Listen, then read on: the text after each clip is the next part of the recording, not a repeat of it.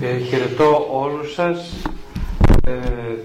τον πατέρα εδώ που οργάνωσε την εκδήλωση, τον κύριο Λουκά, γονείς και όλους τους παρευρισκόμενους.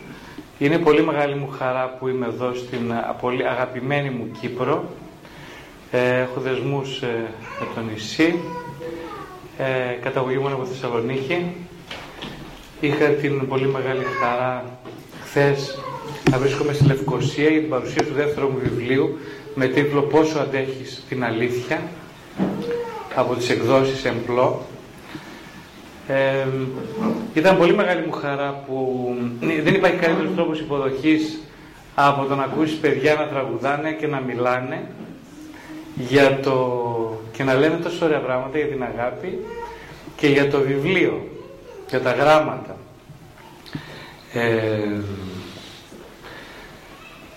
Είχα την πολύ μεγάλη χαρά να ακούσω από πάρα πολλούς ανθρώπους τα τελευταία 2 χρόνια ότι το βιβλίο μου, το πρώτο μου βιβλίο, το ψυχοθεραπευτικό ταξίδι, τους σημάδεψε και τους άλλαξε τη ζωή. Αυτή είναι μια πολύ μεγάλη χαρά, μια που αναφερόμαστε στα γράμματα και στο βιβλίο για μένα. Κοιτάξτε τώρα τι γίνεται. Σήμερα είπαμε να μιλήσουμε, να πούμε 2 λογάκια και μετά από αυτό να ακούσω τις παρατηρήσεις σας, τις ερωτήσεις σας, τα σχόλιά σας κλπ.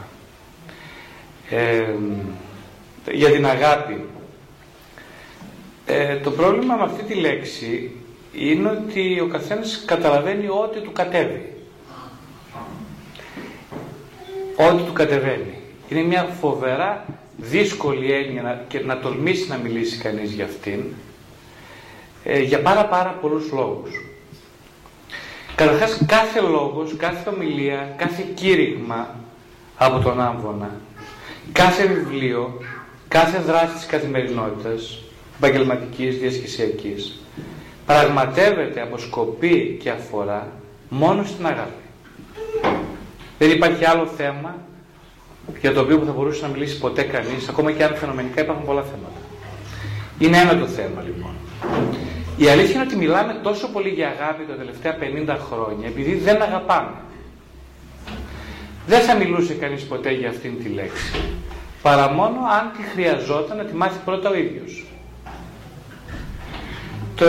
Το βιβλίο μου λέγεται, το δεύτερο βιβλίο που παρουσίασα χθες, λέγεται «Πόσο αντέχεις την αλήθεια». Είπα χθες ότι θα μπορούσα να λέγεται «Πόσο αντέχεις την αγάπη». Αγάπη και αλήθεια είναι ένα και το αυτό. Και είναι πρόσωπο.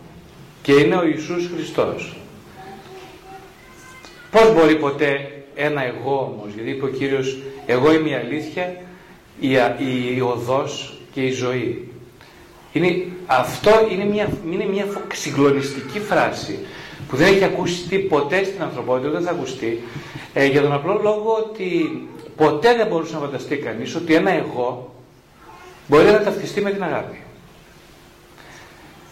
Αυτό το είπε μόνο ένας, δεν θα το ξαναπεί ποτέ, γιατί είναι αδύνατον ο φορέας, ένας μικρός ψευδής φορέας, όπως είναι το εγώ, να χωρέσει, να εμπεριέξει, να αυγατήσει, να αναπαράγει την αγάπη. Σήμερα θα μιλήσουμε λιγάκι για αυτές τις παρεξηγήσεις της έννοιας αγάπη, όπως τις βλέπουμε στην καθημερινότητά μας. Καταρχάς είναι ένα θέμα που μας αφορά όλους. Γιατί οι άνθρωποι φοβόμαστε την αγάπη; Για τον ίδιο λόγο που φοβόμαστε την αλήθεια. Γιατί η αγάπη προϋποθέτει μία επανάσταση εσωτερική. Είναι μία έννοια που δεν μπορεί να την αγγίξει κανείς παρά μόνο αν πεθάνει ο ίδιος. Εσωτερικά, συμβολικά, σε κάποιο επίπεδο ψυχικά. Δεν μπορεί να προσεγγίσει αλλιώς αυτήν την έννοια.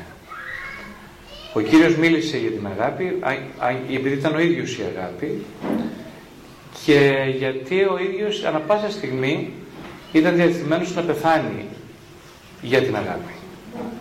Για αυτή λοιπόν την έννοια μπορεί να μιλούν μόνο αυτοί που πραγματικά που έχουν το κουράγιο να πολεμήσουν, να αγωνιστούν και να πεθάνουν. Οι υπόλοιποι τολμάμε να μιλάμε καταχρηστικά, μόνο και μόνο γιατί έχουμε ανάγκη εμείς να μάθουμε αυτά που λέμε. Ενώ συνειδητά κάποιος φοβάται και λέει μήπως δεν αγαπηθώ, ο πραγματικός φόβος του, ο υποσυνείδητος φόβος του δεν είναι μήπως δεν αγαπηθεί, αλλά μήπως δεν αγαπήσει.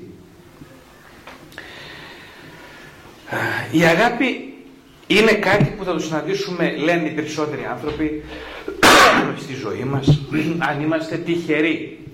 Είσαι τυχερός, συνάντησες τον έρωτα της ζωής σου, συνάντησες την αγάπη της ζωής σου. Λένε τα ζευγάρια όταν συναντούν τον σύντροφό τους κλπ. Αλλιώς εγώ δεν ήμουν άτυχος, δεν συνάντησα τη μεγάλη αγάπη, λένε. Τι σημαίνει αυτό? Δηλαδή η αγάπη τι είναι? Είναι μια συγκυρία, είναι μια τυχαιότητα? Είναι δηλαδή ένα αντικείμενο ή είναι μια τέχνη, μια ικανότητα ψυχική? Είναι αντικείμενο που θα ψάξω να το βρω και αν είμαι τυχερός να το συναντήσω. Γιατί πριν αυτό πρόκειται. Όταν λέμε εγώ θα βρω την αγάπη της ζωής μου, εγώ είμαι εντάξει, ξέρω να αγαπώ, ξέρω ότι δεν χρειάζεται να μάθω να αγαπώ. Γιατί δεν είναι μια τέχνη η αγάπη. Η αγάπη είναι, γεννηθήκαμε όλοι με την ικανότητα να αγαπάμε. Είμαστε αγαπητικά όντα κλπ. Λένε κάποιοι κλπ. Οπότε το μόνο που χρειάζεται είναι να βρούμε αυτόν που θα αγαπήσουμε. Ή αυτόν που καλύτερα που θα μας αγαπήσει. Και αν δεν το βρούμε, τι να κάνουμε, δεν φταίμε εμείς. Ήταν μια τυχαία, έτσι ήθελε ο Θεός, λένε κάποιοι. Το ερώτημα λοιπόν των περισσότερων από εμάς είναι πώς θα γίνω αγαπημένος, όχι πώς θα αγαπήσω. Οι άντρες προσπαθούν να γίνουν αγαπημένοι αποκτώντας δύναμη, οι γυναίκες προσπαθούν να γίνουν ελκυστικές και έτσι κάποια στιγμή ελπίζουν ότι κάποιος θα τους αγαπήσει.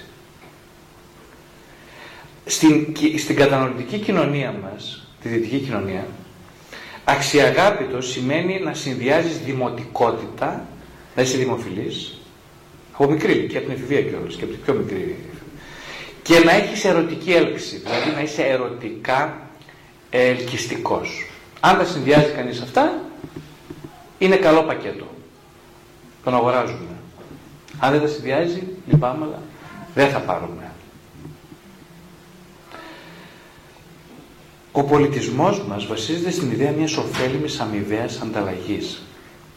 Δηλαδή, είμαστε προϊόντα προς ανταλλαγή, προς εμπορεύσιμα.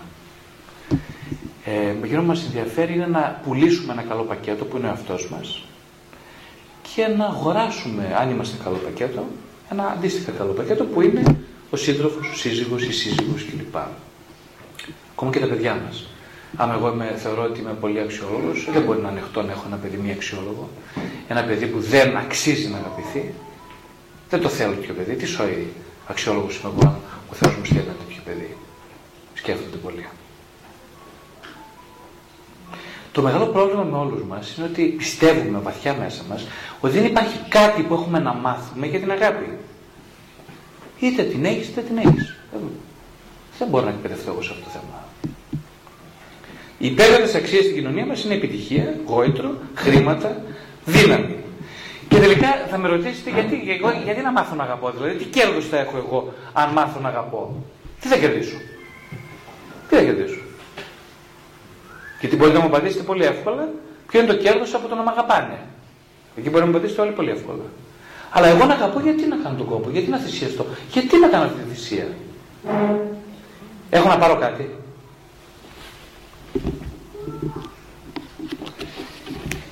Η αγάπη μπορεί να είναι δύο πράγματα. Από τη μία να μιλήσουμε με σε δύο βασικά πλαίσια. Το ένα είναι η αγάπη ως συμβιωτική σχέση, δηλαδή σε μια σχέση συνεξάρτητη στην οποία εγώ περιμένω να πάρω κάτι και αν δεν το πάρω το αλλάζω και αγοράζω κάτι καινούριο, ένα καινούριο σύντροφο. Κάνω ένα άλλο παιδί, γιατί αυτό δεν βγήκε καλό. Ή μπορούμε να την συναντήσουμε, να μιλάμε για την αγάπη σαν να είναι η καλύτερη απάντηση στο μοναδικό πρόβλημα της ανθρώπινης ύπαρξης. Και ποιο είναι το μοναδικό πρόβλημα της ανθρώπινης ύπαρξης? Είναι ότι είμαστε διχοτομημένοι, σπασμένοι σε κομμάτια, κομματιασμένοι. Δεν είμαστε ενοποιημένοι. Κανείς από εμάς εδώ μέσα και κανείς εκεί έξω δεν είναι ενοποιημένος σε αυτός. Ο μεταπτωτικός άνθρωπος είναι ένας άνθρωπος που αποφάσισε ότι θα ζει κομματιασμένος. Εξέπεσε από την κατάσταση της πληρότητας του παραδείσου, της Εδέμ, και είπε ότι εγώ τώρα θα ζήσω με τα κομμάτια μου χωριστά. Αυτό είναι το μοναδικό πρόβλημα. Αυτή είναι η αιτία της μοναξιάς που νιώθουμε όλοι, είτε είμαστε ζευγάρια, είτε έχουμε συντρόφους, είτε είμαστε μόνοι. Η μοναξιά είναι βαθιά. Είναι εοντολογική μοναξιά, είναι εσωτερική. Δεν έχει να κάνει με το αν είσαι παρόν, δεν έχει να κάνει με το αν κάποιος σ' αγαπάει ή όχι. Γιατί ξέρω από ανθρώπους πάρα πολλούς, τους αγαπάνε πολύ και νιώθουν αναξιαγάπητοι. Μόνοι. Ο σκοπός της συμπιωτικής σχέσης είναι να κυριαρχεί στον άλλον, να αποθήσει το φόβο, την ενοχή,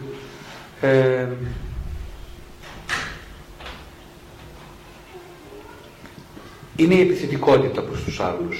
Μια επιθετικότητα που πηγάζει από το ότι δεν αξίζω τελικά να αγαπηθώ. Άρα θα είμαι επιθετικός. Η επιθετικότητα δεν είναι μόνο να χτυπήσω τον άλλον, είναι και να κυριαρχήσω απέναντί του. Να τον εξουσιάσω. Ακόμα και με τα προσόντα μου. Που όχι μόνο με τη δύναμη μου.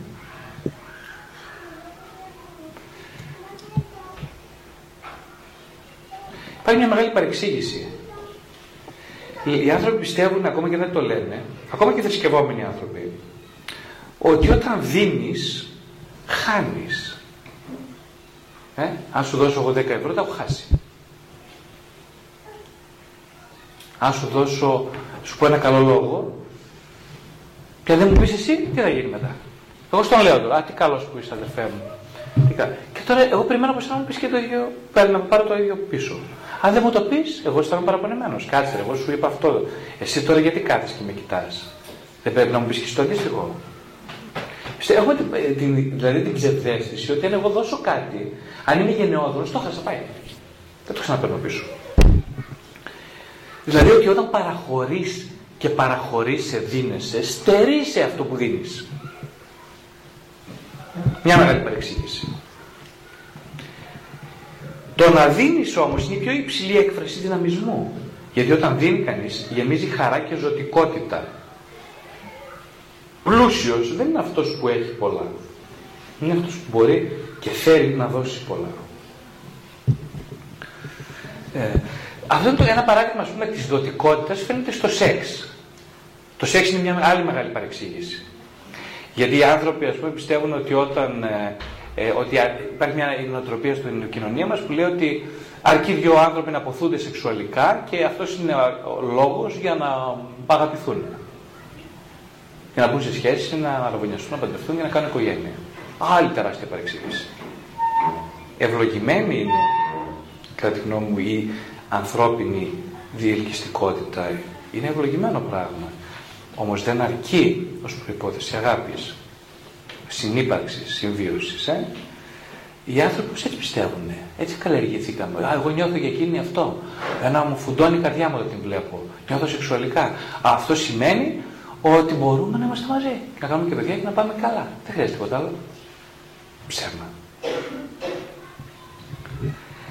Όμως, ο άντρας, ακόμα όταν κάνει έρωτα με την αγαπημένη του, δίνει το σπέρμα του, δίνει τον εαυτό του. Την ώρα που κάνει έρωτα με έναν άνθρωπο που αγαπάει, αν είναι άντρας, δίνεται. Αυτό το δώσιμο είναι προϋπόθεση της αγαπητικής σχέσης.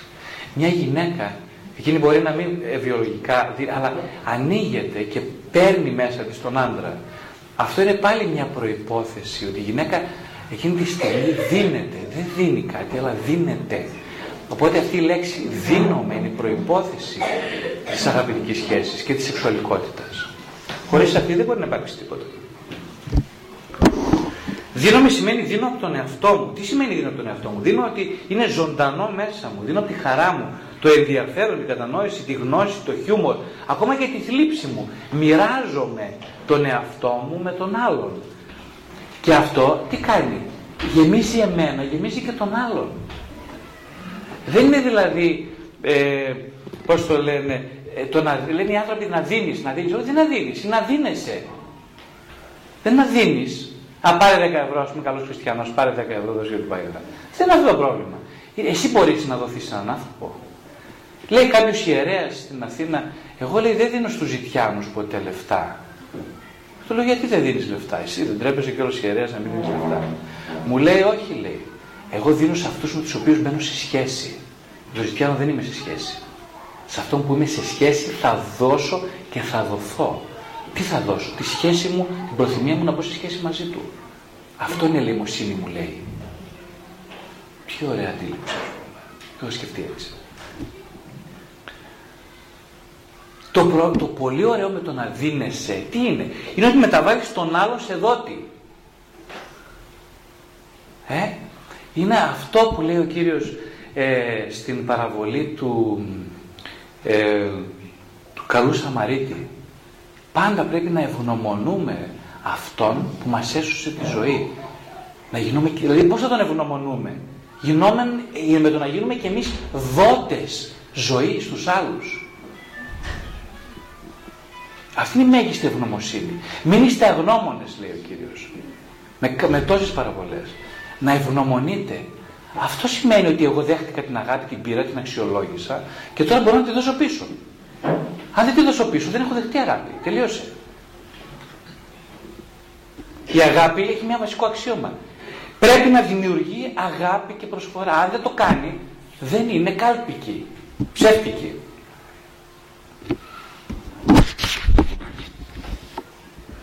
Αγάπη όμως δεν μπορεί να δώσει κάποιος ο οποίος είναι τιμόρροπος. Δεν έχει χτίσει ένα δυνατό εγώ. Ένα εγώ δηλαδή που μπορεί να είναι, να έχει μία αίσθηση ζωτικότητας, παρουσίας, αυτοπεποίθησης. Οι άνθρωποι λένε, αυτός είναι ο κακομοίρης και όλα αυτά. Ένας κακομοίρης δεν μπορεί να δώσει, ούτε να δοθεί ένας κακομοίρης. Ένας που βλέπει τον εαυτό του δηλαδή σαν ένα απολυφάδι της κοινωνίας, ας πούμε.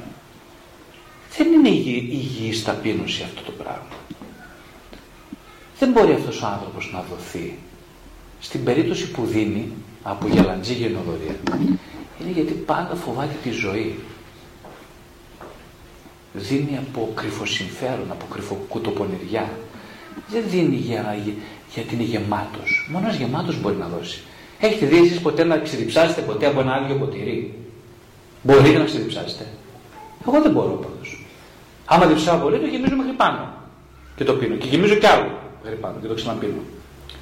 Είναι δυνατόν ένας που δεν έχει γεμίσει να δώσει? Πώς γεμίζει κάποιος τώρα? Όσοι είστε εδώ ξέρετε την απάντηση. Ο Χριστός μπορεί να γεμίσει τους ανθρώπους. Γιατί ο ίδιος είναι η αλήθεια, η οδός και η ζωή. Δεν υπάρχει κάποιος που μπορεί να δώσει σε κάποιον άλλο. Οι άνθρωποι πιστεύουν ότι είμαστε επέτες που ζητάμε από άλλους επέτες να μας πλουτίσουν. Τόσα νοησία έχουμε οι άνθρωποι. Ζητιάνοι. Και πάμε στους άλλους ζητιάνους και λέμε, έχεις να μου δώσεις να φάω? Σου λέει όλος, να σου δώσω κανένα κουτσό τέτοιο, αλλά θα μου δώσεις και εσύ. Και εγώ ζητιάνος είμαι. Καλά, πώς θα γίνει το να πλουτίσουμε? Μπορούμε να πλουτίσουμε εμείς όλοι? Δεν μπορούμε, όχι. Ένας είναι ο πλούσιος. Ερχόμαστε στην εκκλησία. Γιατί ερχόμαστε στην εκκλησία? Γιατί προσευχόμαστε? Γιατί φροντίζουμε να είμαστε κοντά στον Κύριο? Γιατί είναι η πηγή της ζωής. Το είπε και ο ίδιος εξάλλου. Όσοι με αγαπήσουν, πραγματικά θα γίνει ύδατα της κοιλίας τους. Θα γεμίσει, θα βγει από μέσα τους η ζωτική δύναμη που είμαι εγώ πάλι. Δεν υπάρχει δηλαδή περίπτωση ένας άνθρωπος να πλουτίσει ζητιανεύοντας από άλλους. Πρέπει να γεμίσει από το αληθινό νερό της ζωής. Η αγάπη προϋποθέτει να έχεις δημιουργική αντίληψη της ζωής, να είσαι δημιουργικός. Δεν μπορεί ένας άνθρωπος που δεν είναι δημιουργικός, που βαριέται τον εαυτό του, να είναι αγαπητικός. Δεν γίνεται αυτό. Είναι να βαριέσαι τη ζωή, να βαριέσαι τον εαυτό σου, να είσαι σε κατάθλιψη. Και να θέλεις να πιστεύεις ότι, ότι δίνεις αγάπη στα παιδιά σου και στη σύντροφό σου. Είναι δυνατό? Πρέπει να έχεις ξεπεράσει την εξάρτηση, να το που λέμε. Δηλαδή εγώ να μπορώ να ζω και μόνος, να αντέχω τη μοναχικότητα. Τι σημαίνει? Οι άνθρωποι σήμερα στον πολιτισμό μας δεν αντέχουν τη μοναχικότητα, θέλουν κατάρα. Ή θα πρέπει να διαβάζουν ένα βιβλίο, μόνοι, δηλαδή ή θα πρέπει να ακούν ένα ραδιόφωνο ή να βλέπουν τηλεόραση. Ή να παίζουν ένα παιχνίδι ηλεκτρονικό στο κινητό, ή θα πρέπει να μιλάνε σε άλλους που κάνουν που τους ακούνε, ή να κάνουν πως ακούνε, ή να τρέχουν από εδώ, να τρέχουν από εκεί, να μην κάθονται. Βρείτε έναν άνθρωπο, βρείτε τον εαυτό σας να καθίσει μόνος για 10 λεπτά, μόνος. 10 λεπτά μόνος. Είναι φοβερά δύσκολο. Δεν το κάνει κανείς. Δεν μπορεί να το κάνει. 10 λεπτά μόνος. Πραγματικά μόνος. Αυτός που δεν μπορεί να μείνει 10 λεπτά μόνος, δεν μπορεί να μπει σε σχέση με κανένα. Πολύ περισσότερο δε σε αγαπητική σχέση. Πώς να μπεις. Πώς να μπεις, αφού είσαι ένα κούτσουρο. Πρέπει ο άνθρωπος, ένα άλλο αξίωμα, πρέπει να φύγεις από την αρκισιστική παντοδυναμία σου. Ξέρετε, το μωρό, όταν γεννιούνται οι άνθρωποι, όταν είναι μωρά, συνδέονται ναρκισιστικά με τη μητέρα τους. Δηλαδή, τι θα πει αυτό απλά. Σημαίνει ότι εγώ, ας πούμε, ρωτάω το παιδί, το μωρό, ρωτάει, ποιος είμαι. Και η μητέρα του το απαντάει, σ' αγαπώ. Σ' αγαπώ. Και ακούει το σ' αγαπώ το παιδί, βλέπει και τα μάτια της μάνας και λέει, κοίταξε να δεις, αυτός είμαι, ένα αγαπημένο πλάσμα. Έτσι καταλαβαίνει ότι είναι αγαπημένος. Τώρα, αν η μαμά δεν είναι καλά ψυχικά, είναι σε βαριά κατάθλιψη, στα μάτια της θα δίνει αντιφατικό μήνυμα. Δεν είμαι αγαπημένος στο επίπεδο παιδί. Εκεί ξεκινάνε διάφορα θέματα. Ψυχικά. Ποιος είμαι. Η απάντηση δεν είναι επιβεβαιωτική. Είναι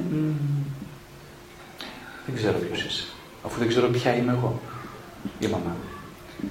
Πού να ξέρω ποιος είσαι εσύ. Είσαι ένα πλάσμα που με βαραίνει. Άρα δεν είμαι αγαπημένος. Λέει το παιδί. Εκεί ξεκινάνε διάφορα προβλήματα.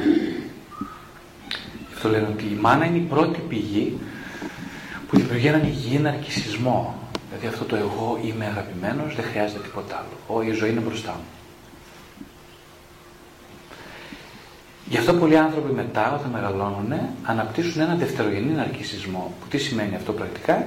Σημαίνει ότι συνεχώς προσπαθούν να γίνουν ζητιάνοι της αγάπης, γιατί δεν το πήραν από τη μάνα τους, δεν το πήραν από τον παπά, πιστεύουν ότι είναι αναξία αγάπη. Και πάνε και ζητάνε αγάπη από παντού. Πώς τη ζητάνε όμως, δεν το ζητάνε ξεκάθαρα.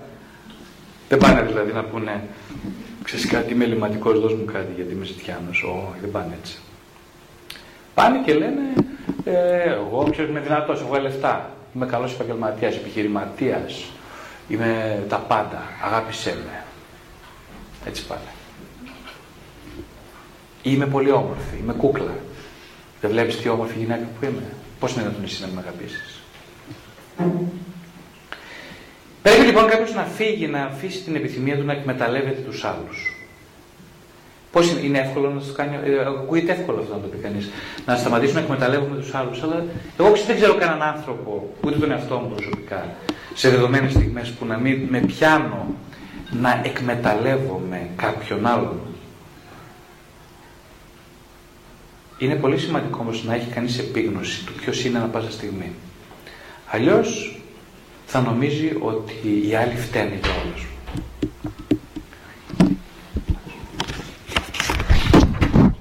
Τα βασικά στοιχεία στην αγάπη είναι η φροντίδα, δηλαδή το ενεργητικό ενδιαφέρον για τη ζωή του άλλου, που χρειάζεται να μοχθήσεις για να αναστήσεις κάποιον.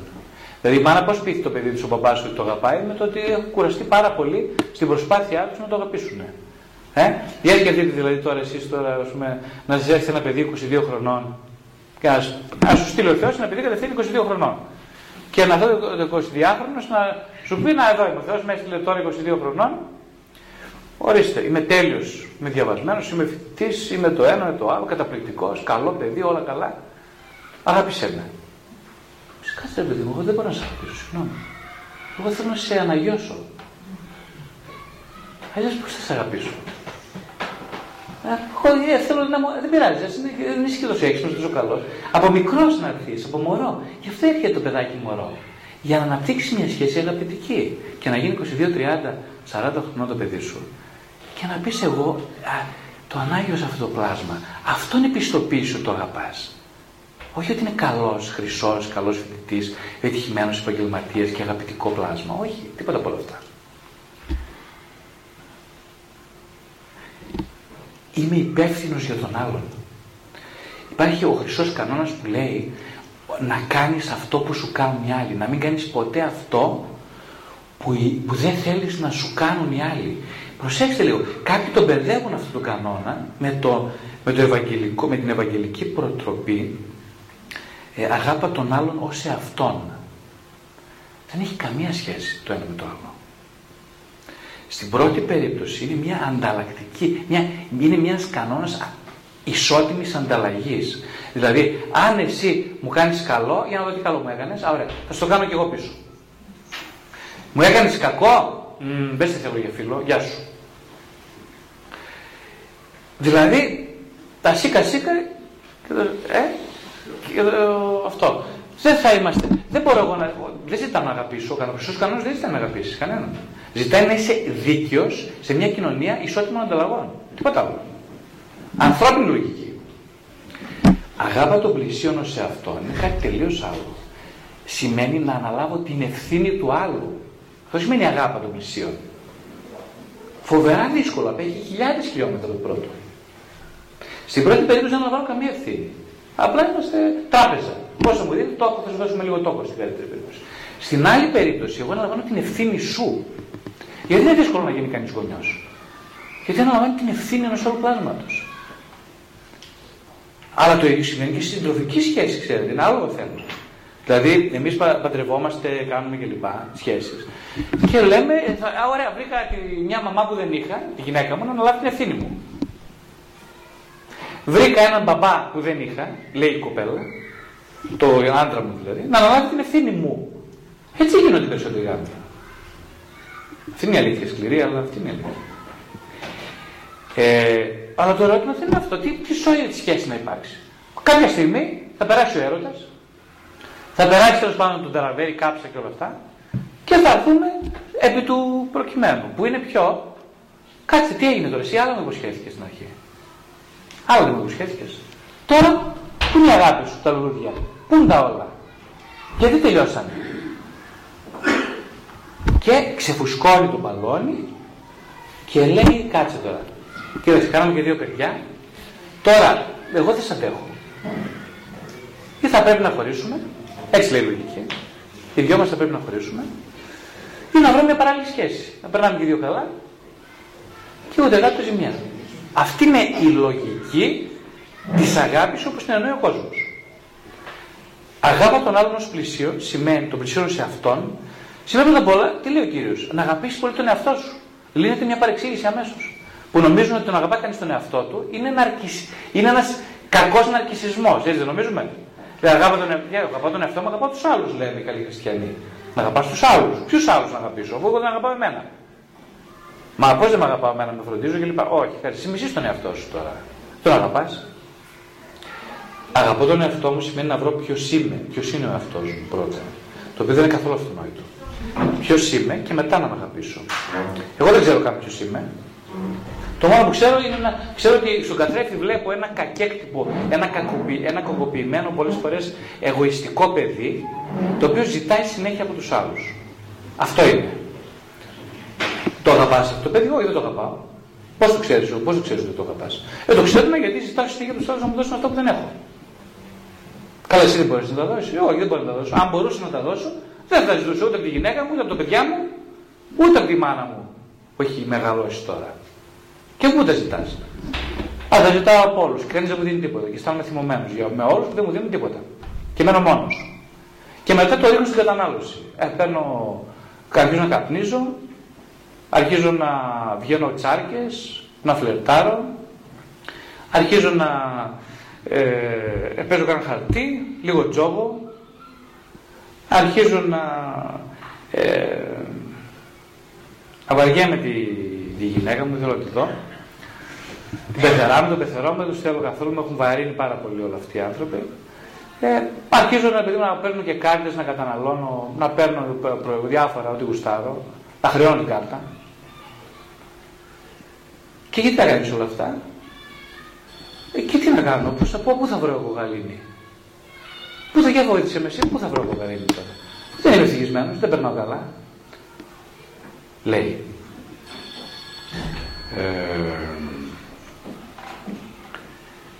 Ο σεβασμός, κάτι άλλο. Σεβασμός τι σημαίνει, γιατί έχουν παρεξηγημένη έννοια, άλλη παρεξηγημένη έννοια. Σεβασμός είναι πολύ δύσκολο πράγμα, γιατί σημαίνει ότι σέβομαι τον άλλον όπως είναι. Δηλαδή, τι σημαίνει σέβομαι το παιδί μου? Γιατί δεν μπορεί να αγαπήσει το παιδί σου όταν το σέβεσαι. Σέβομαι το παιδί μου σημαίνει αναγνωρίζω σε αυτόν τη διαφορετικότητά του από μένα. Ξέρετε, επειδή εγώ έχω ένα παιδί, δεν σημαίνει ότι το παιδί είναι ίδιο με μένα. Γιατί οι περισσότεροι γονείς αυτό λένε. Καμαρώνουν ναρκισσιστικά και λένε αχ, τι καλό παιδί, ίδιος εγώ. Τι ωραίο παιδί, ρε παιδί μου, πώς νοιάζει τον πατέρα του, τη μάνα του, πώς το παιδί, φοβερό πράγμα. Καταπληκτικό. Κοίταξε να δεις. Στην πορεία βλέπεις ότι το παιδί δεν μοιάζει, δεν μου μοιάζει. Και τότε αρχίζω να θυμώνω, να τα παίρνω. Λέω κάτσε, γιατί είναι έτσι τα πράγματα. Δεν θα πρέπει να είναι έτσι. Και θυμώνω και αρχίζουμε να πλακωνόμαστε. Και πάω και στον ιερέα μετά και εξομολογώ μου ότι κοίταξε να δεις. Πρέπει, πως ο Θεός δεν μου έδωσε καλά παιδιά, ας πούμε. Τι να κάνω αυτό το παιδί τώρα. Ποιος ήταν καλός? Σέβομαι σημαίνει πολύ βασικό. Έχω κατακτήσει έναν βαθμό αυτονομίας μέσα μου. Είναι αυτό που λέγαμε, ότι είμαι και εσωτερικά αυτόνομος. Πάρα πολλοί γονείς δεν είναι εσωτερικά αυτόνομοι. Κρέμονται από τα παιδιά τους. Τα βαραίνουν σαν λυσίδες στα πόδια τους.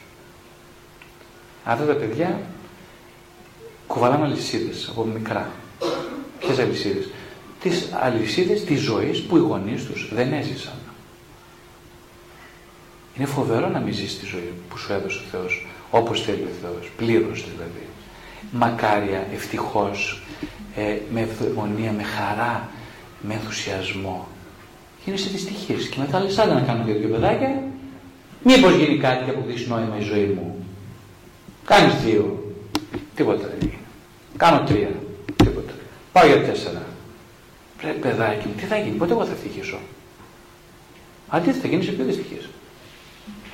Το νόημα της ζωής δεν θα κάνεις παιδιά. Το νόημα της ζωής είναι να γίνεις αυτό που κλήθηκες να γίνεις. Ένας ευτυχής άνθρωπος. Αν είσαι ευτυχής και είσαι γεμάτος, και ένα παιδί να κάνεις, τόσο είσαι το παιδί σου. Δεν χρειάζεται να κάνεις 15. 25 να κάνεις, αρκεί να είσαι συνειδητοποιημένος. Εγώ έκανα για να δώσω, για να δοθώ. Όχι για να αρπάξω. Δεν είμαι λαμόγιο. Δεν έδωσε το παιδί για να αρπάξω και να φύγω. Το παιδί το κάνω γιατί θέλω, έχω τόση αγάπη μέσα μου και θέλω να δίνω. Επίσης το κάνω για να μάθω τι σημαίνει αγάπη. Και αυτό είναι εντάξει. Δεν ξέρω τι σημαίνει. Έχω ιδέα. Αλλά θα κάνω παιδί για να μάθω. Να μπω στην ασκητική της αγάπης. Η γνώση είναι άλλος. Η γνώση οδηγεί στην φροντίδα και την ευθύνη. Σημαίνει γνώση. Θέλω να ξεπεράζω το ενδιαφέρον για τον εαυτό μου και να γνωρίσω τον άλλον. Να φτάσω στον πυρήνα του άλλου. Αγαπώ το Θεό, τι σημαίνει? Θέλω να γνωρίσω το Θεό. Δεν μπορεί να τον γνωρίσεις τον σύντροφό σου αν δεν τον αγαπήσεις. Και δεν μπορείς να τον αγαπήσεις αν δεν θέλεις να τον γνωρίσεις. Δεν γίνεται αυτό. Σημαίνει να θέλω να μετέχω στο μυστήριο του ανθρώπου. Ο άνθρωπος έχει αυτοσυνείδηση, είναι το μόνο που έχει αυτοσυνείδηση. Δηλαδή έχει δυνητικά επίγνωση του εαυτού του. Έχει επίγνωση του χρόνου, του θανάτου, των περιορισμών του, της μόνωσης του, ότι εγώ είμαι ξεχωριστός από όλους εσάς, και της αβοηθησίας του. Δεν μπορώ να βοηθώ από κανέναν. Η αβοηθησία του τελευταίο, ο οποίος φτάσει κανείς αυτήν και έχει βαθιά επίγνωση αυτής, είναι ένα εξαιρετικό βήμα για να οδηγηθεί στη μετάνοια και στην εχριστό ζωή, που είναι τελικά η σωτηρία του. Ο λόγος λοιπόν που οι άνθρωποι κάνουν πάρα πολλά σφάλματα στη ζωή τους, πέφτουν συνεχώς όλοι μας, είναι ακριβώς για να φτάσουμε σε αυτό το συνέστημα της αβοηθησίας. Γιατί αν δεν φτάσουμε σε αυτό, δεν έχουμε επίγνωση ούτε του χρόνου που περνάει, ούτε του θανάτου, ούτε των περιορισμών μας.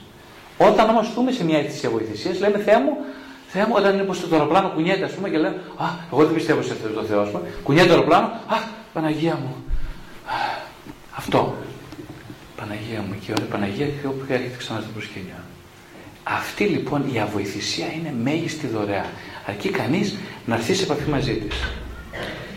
Η εμπειρία της μοναξιάς που έχουμε ο καθένας μας προκαλεί μεγάλη αγωνία.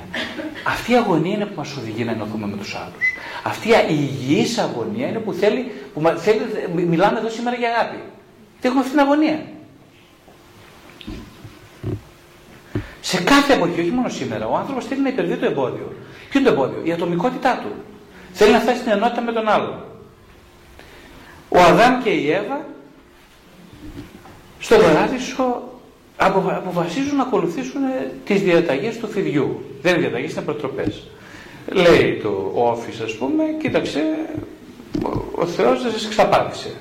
Κάντε λοιπόν εσείς, φάτε από το δέντρο της γνώσης του καλού και του κακού και θα γίνετε χαζείς και θα γίνετε φέοι. Παίρνει λοιπόν την απόφαση ο Αδάμ, παίρνει η Εύα, παίρνει η Εύα και το τρώνε. Εκείνη τη στιγμή τι συμβαίνει λοιπόν? Εκείνη τη στιγμή κόβονται μέσα τους τα δύο. Οντολογικά σπάει ο άνθρωπος. Και εκείνη την ώρα τους λέει ο Θεός, Αδάμ πού είσαι Αδάμ? Και ο Αδάμ κρύβεται, νιώθει ένοχος και ντροπή. Γιατί νιώθει ενοχή και ντροπή? Γιατί έχασε πια τον παράδεισο. Ποιος είναι ο παράδεισος? Η ενότητα του ανθρώπου. Η αγαπητική ενότητα. Στον παράδεισο, στην Εδέμ, δεν χρειάζεται να αγαπήσει κανένας. Η αγάπη είναι υπάρχει. Δεν χρειάζεται η αγάπη εκεί. Όλα είναι ενωμένα. Ο άνθρωπος είναι ενωμένος μέσα του και έξω με όλα τα δημιουργήματα. Είναι απόλυτα πλήρης. Μόλις σπάσει και φύγει αυτό, τι γίνεται? Δίνει ο Θεός το δώρο της ανάγκης για αγάπη. Εκτός παραδείσου. Σε αυτό το επίπεδο είμαστε κι εμείς. Νιώθουμε ντροπή γιατί δεν μπορούμε αρκετά να αγαπήσουμε.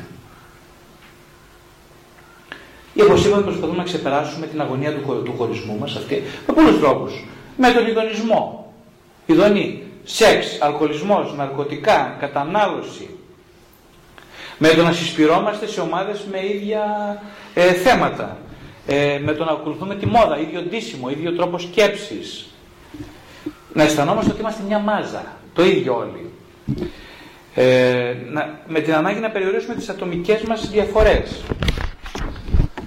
Με τη ρουτίνα, με τη διασκέδαση. Όλοι διασκεδάζουν με τον ίδιο τρόπο. Ξέρετε, στη δυτική κοινωνία όλοι οι άνθρωποι διασκεδάζουν με τον ίδιο τρόπο. Πάνε στα ίδια σινεμά, πάνε στα ίδια μπαρ, κάνουν τα ίδια πράγματα, φοράνε τα ίδια ρούχα. Δεν υπάρχει πρωτοβουλία, πρωτοτυπία, τίποτα. Κάνουμε τις ίδιες ενέργειες, αγαπούμε τον ίδιο τρόπο. Και συνεργασία. Πάμε 8ωρο, 10ωρο. Ο άνθρωπος στην εργασία, με στη ρουτίνα της εργασίας, ξεχνάει ποιος είναι. Γυρνάει σπίτι μετά και λέει, εγώ τώρα τι θα κάνω? Του θα κάνει, δεν θα δεις τηλεόραση, λέει η γυναίκα του που θρησκεύει. Όχι, δεν θα δεις τηλεόραση, θα κάνουμε να διαβάσουμε. Άσε μας από εκεί που θα διαβάσουμε, ρε παιδί. Τι λες τώρα, εγώ θα ξεκουραστώ. Άσε μας, εγώ και εσένα, κρούζω στο κεφάλι μας, πούμε. Έχω την πειθαρχία στη δουλειά με το ζόρι, με βάζω να πειθαρχήσω. Εγώ και εσένα. Όλα, θα κάνω ό,τι γουστάρω. Ό,τι γουστάρω. Είναι μια επιβεβλημένη πειθαρχία στη δουλειά που σε κάνει, σε στενεύει. Είναι σαν να σου βάλουν στενά παπούτσια. Πας στο σπίτι, τα πετάς τα παπούτσια. Αλλά για να αγαπήσει κανείς θέλει αυτοπειθαρχία. Να βάζει τον εαυτό του κάποιος μόνος του σε πειθαρχία. Να πει δηλαδή, να πάει σπίτι και να πει, κλείνει τηλεόραση. Τι ωφέλη μου μπορώ να κάνω για την ψυχή μου τώρα? Να διαβάσω ένα ωφέλη μου βιβλίο. Είναι ωραία η μουσική, ας πούμε, η ησυχία. Κανείς δεν το κάνει αυτό. Είναι αγανακτισμένος ο άνθρωπος από αυτή τη ρουτίνα της δουλειάς, φοβερά αγανακτισμένος. Και θέλει να πάει σπίτι να χαλαρώσει. Νομίζει ότι η ζωή είναι από εκεί πέρα χαλάρωση. Δεν σκέφτεται η ψυχή με τι χαλαρώνει. Η ψυχή δεν χαλαρώνει ούτε με τηλεόραση, όπως ξέρετε, ούτε να παίξει σάρια, ούτε με τον ειδονισμό, αν είναι προτεραιότητα ο ειδονισμός. Δεν χαλαρώνει με αυτά η ψυχή. Η ψυχή χαλαρώνει με αυτοπιθαρχία, με αυτοσυγκέντρωση, με το να μπω στο κέντρο της καρδιάς. Λένε οι αγιορείτες μοναχοί, λένε να λες συνέχεια το Κύριε Ιησού Χριστέ, ελεησόν με. Για να λες την μονολόγιστη ευχή. Γιατί να λες την μονολόγιστη ευχή? Γιατί η μονολόγιστη ευχή είναι ένας τρόπος να μπει κανείς μέσα βαθιά στην καρδιά του και να μείνει εκεί. Να ξεκουραστεί βαθιά και πραγματικά. Ο σύγχρονος άνθρωπος δεν τα θέλει αυτά. Θέλει ξάπλες, γυαλατζή επανάσταση, πάω σπίτι, παράτα μας και εσύ που μου ζητάς τίποτα, ας, εσύ φύγει και εσύ από εδώ, εγώ δεν θέλω τίποτα, με κούρασε η δουλειά, τώρα θα την αράξω.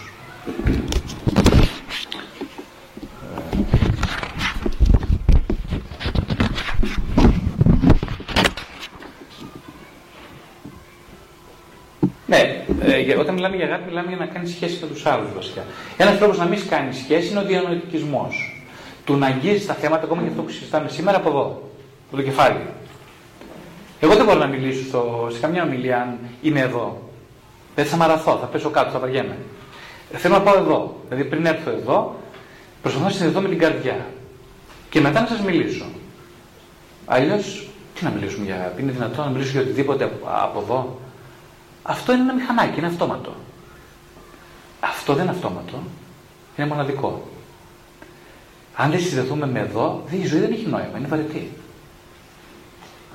Ο διανοητικισμός λοιπόν, πολλών επιστημόνων, καθηγητάδων κλπ.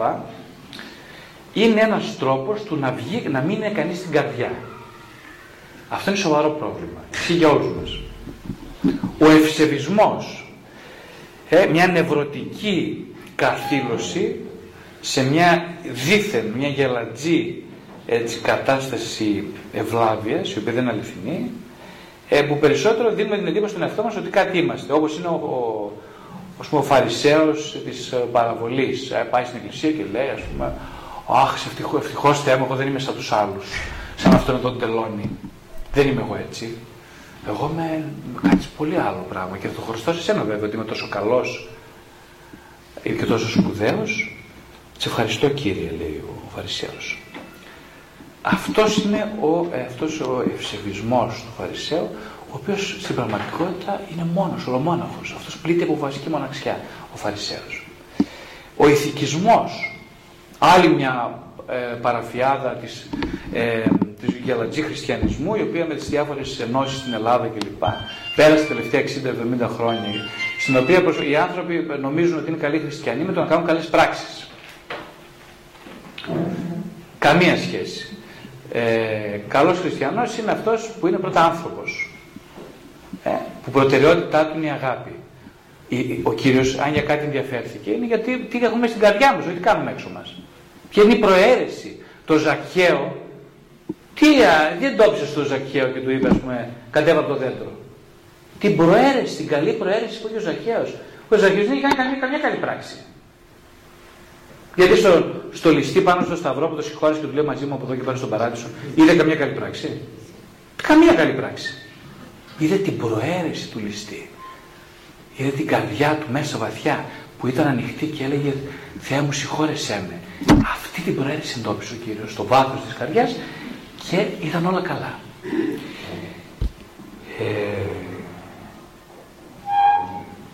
Επίσης οι άνθρωποι μπαίνουν σε σχέση με ηλική δοτικότητα, με παροχές κλπ. Δεν είναι αυτό που ηρεμεί την ανθρώπινη ψυχή, οι παροχές και όλα αυτά. Είπαμε, είναι το να δοθείς, αλλά τι να δώσεις, την προαίρεσή σου να δώσεις. Όχι τις λίρες, ας πούμε, υποχρεωτικά. Αν έχεις προαίρεση, θα δώσεις και λίρες, αλλά σημασία έχει προαίρεση. Οι άνθρωποι λοιπόν δεν αγαπάμε γιατί προσπαθούμε να προστατευτούμε από το ενδεχόμενο της ναρκισσιστικής απώλειας, το λέμε εμείς ψυχολόγοι. Δηλαδή, μην τυχόν και χάσω την κατάσταση στην οποία εγώ θα είμαι το παιδί και θα είσαι ο γονιός. Μην τυχόν και χάσω, εγώ θα είμαι μόνο με το παιδί, πώς το λέμε παιδί μου. Και αυτό σε παντρεύτηκα. Θέλω να είμαι μόνο με το παιδί. Άμα μου ζητήσεις εσύ να είμαι ο γονιός, θα σου πω φύγε, δεν θα σε θέλω, θα χωρίσουμε, τελείωσε. Χωρίζουμε τώρα. Αυτό προσπαθούν οι άνθρωποι να αποφύγουν, γι' αυτό δεν αγαπάνε. Και δεν σημαίνει αγαπώ τον εαυτό μου. Αγαπώ τα λάθη μου. Πάρα πολύ δύσκολο. Ποιος αγαπάει τα λάθη του? Κανένας δεν αγαπάει. Δεν είναι τα λάθη κομμάτι του εαυτού σου? Συγγνώμη, δεν είναι. Ξέρω ποιος είμαι? Φυσικά και δεν ξέρεις. Βλέπω ποιος είναι ο άλλος που έχω απέναντί μου. Ξέρετε πόσα ζευγάρια είναι, ζευγάρια 20, 30, 40 χρόνια και δεν έχουν ιδέα ποιος είναι ο απέναντι. Δεν έχουν ιδέα ποιος είναι ο σύντροφός τους. Τίποτα δεν ξέρουν. Τίποτα. Αυτή ήταν η σχέση. Τι ήταν αυτό που είχαν μεταξύ τους? Ήταν μια μηδέα ανταλλαγή. Α, είσαι καλό πακέτο, για να σε αγοράσω. Για να δούμε πόσο καλό πακέτο είσαι. Πόσο όμορφη είσαι. Α, έχεις και λεφτά. Έχεις και καλή μαμά, καλό μπαμπά. Από ό,τι βλέπω μ' αγαπάς. Εντάξει, έλα, σε αγοράζω. 200 χρόνια, 30. Αυτό. Και πώς να δω εγώ ποιον έχω απέναντί μου? Δεν ξέρω βασικά εγώ ποιος είμαι. Δεν ξέρω, δεν έχω ιδέα. Δεν έχω ιδέα του εαυτού μου. Οι άνθρωποι γιατί μπαίνουν σε ψυχοθεραπεία? Για ένα βασικό λόγο. Γιατί δεν εμπιστεύονται. Δεν εμπιστεύονται καθόλου τις σχέσεις. Δηλαδή δεν ξέρουν να αγαπάνε. Γιατί τους δημιουργεί πρόβλημα η σύγκρουση. Θέλω να αγαπηθώ, να αγαπήσω, αλλά φοβάμαι να δοθώ. Μια άλλη παρεξήγηση, παρένθεση που έχουν μέσα στις σχέσεις μας είναι ότι δεν πρέπει να συγκρούμαστε. Ένα αγαπημένο ζευγάρι δεν συγκρούεται ποτέ. Τι λες, ποιος το είπε αυτό εσένα? Εννοείται και συγκρούεται ένα ζευγάρι. Ένας φυσικός άνθρωπος θα συγκρούεται με το ζευγάρι του. Δηλαδή, αν ένα ζευγάρι είναι 30 χρόνια μαζί και δεν συγκρούστηκε ποτέ, εγώ θέλω να τους δω. Οπωσδήποτε. Να τους δω γιατί έχουν πρόβλημα αυτοί οι άνθρωποι. Δεν είναι φυσικοί άνθρωποι. Πρέπει να, βεβαίως και να συγκρούεσαι. Το θέμα δεν είναι να συγκρούεσαι σήμερα. Εννοείται ότι να συγκρούεσαι μέχρι ένα επίπεδο, έτσι, όχι να σκοτωθείς, γιατί αυτό δείχνει άλλο επίπεδο ψυχικής ανοριμότητας. Φυσικά και να συγκρούεσαι. Αλλά μετά τι θα το κάνεις αυτό, τη σύγκρουση? Θα γίνει αφορμή η σύγκρουση για να τα βρείτε οι δυο σας? Θα γίνει αφορμή για ταπείνωση, για να δεις ποιος είσαι? Εγώ που σου μίλησα άσχημα, θα πάω μετά να ζητήσω συγγνώμη σε σένα? Θα πάω να κλάψω στο εικόνισμα? Αν δεν γίνει αυτό, και να μην συγκρουστούμε δεν έχει τίποτα, κανένα νόημα. Οι Άγγλοι δεν συγκρούονται τα ζευγάρια στην Αγγλία μεταξύ τους καθόλου. Αγάπη μου, my dear κλπ. Αγάπη μου, και δεν γνωρίζουν μεταξύ τους. Αδιαφορία είναι σχεδόν όλοι, δεν τους συγκρούονται. Δεν είναι θέμα αγάπης, αδιαφορίας είναι.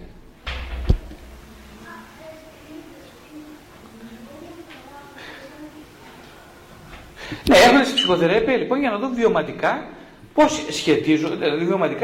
πώς σχετίζονται, με την αρχικά με την ασφάλεια.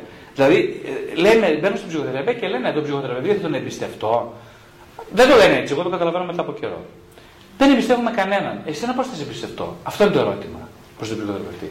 Και τώρα ο ψυχοθεραπευτής χρειάζεται να μπει σε μια θέση ενός δίπολου. Δηλαδή, από τη μια, εγώ θα προσπαθήσω να με εμπιστευτείς, και από την άλλη, θα σου ανακοινώσω τη δυσκολία σου να εμπιστεύεσαι.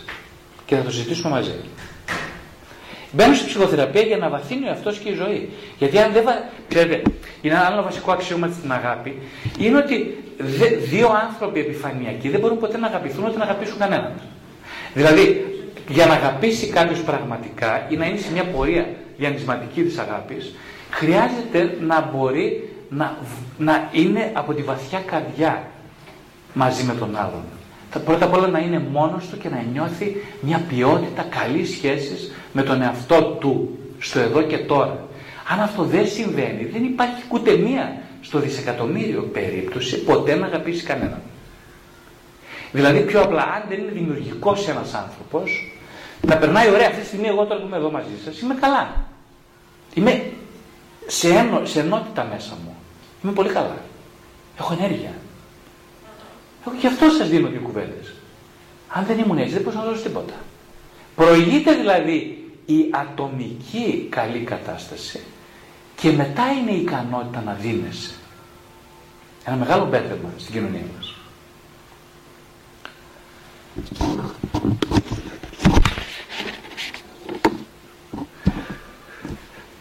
Ένα παράδειγμα είναι η υπερπροστατευτική μητέρα. Η υπερπροστατευτική μητέρα, πολλοί πιστεύουν ότι αυτή η γυναίκα που προσέχει πολύ το παιδί της είναι αυτή που το αγαπάει το παιδί της.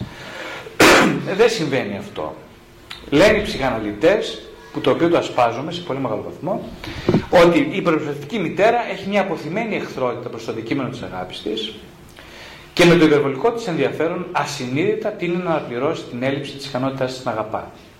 Πράγματι, όταν υπερπροστατεύουμε κάποιον, είτε είναι σύντροφος, είτε είναι το παιδί μας, είναι βαθιά μέσα μας υπάρχει μια ανικανότητα να αγαπήσουμε και επειδή δεν μπορούμε να τη δεχτούμε αυτή την έλλειψη, την αντισταθμίζουμε με μια υπερδοτικότητα προς τον άλλον. Μια τέτοια μητέρα βέβαια μεταφέρει και την αμφιθυμία της για τη ζωή του στο παιδί. Δηλαδή αυτή η αμφιθυμία που δεν μεταφέρεται σε λόγια, αλλά είναι...